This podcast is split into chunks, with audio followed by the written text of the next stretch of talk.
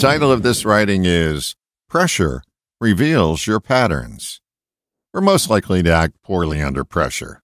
When someone is pressured, they will revert back to conditioned patterns of behavior. Think back to when you fell down and skinned your knee as a child.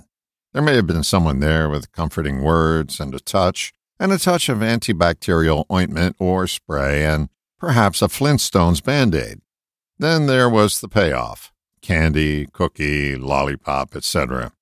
Is it any wonder that when we get hurt as an adult, meaning pressured, that we reach back for conditioned behaviors, patterns that we've learned that are indelible? The nervous system doesn't know the context of hurt. It only registers hurt from the senses and responds with the patterns it learned. When you are pressured, it's helpful to pause and notice that you're about to give a patterned reaction.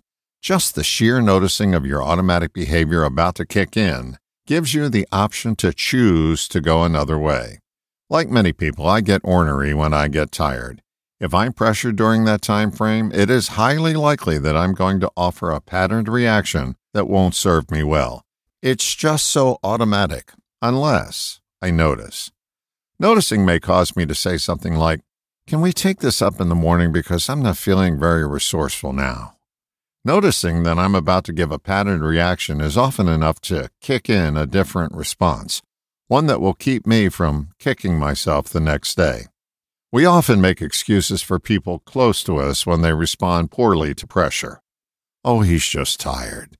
The job really has gotten her down. What we don't say is what's really happening.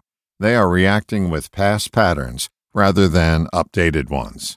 It's helpful to know that choice is available to you even under pressure.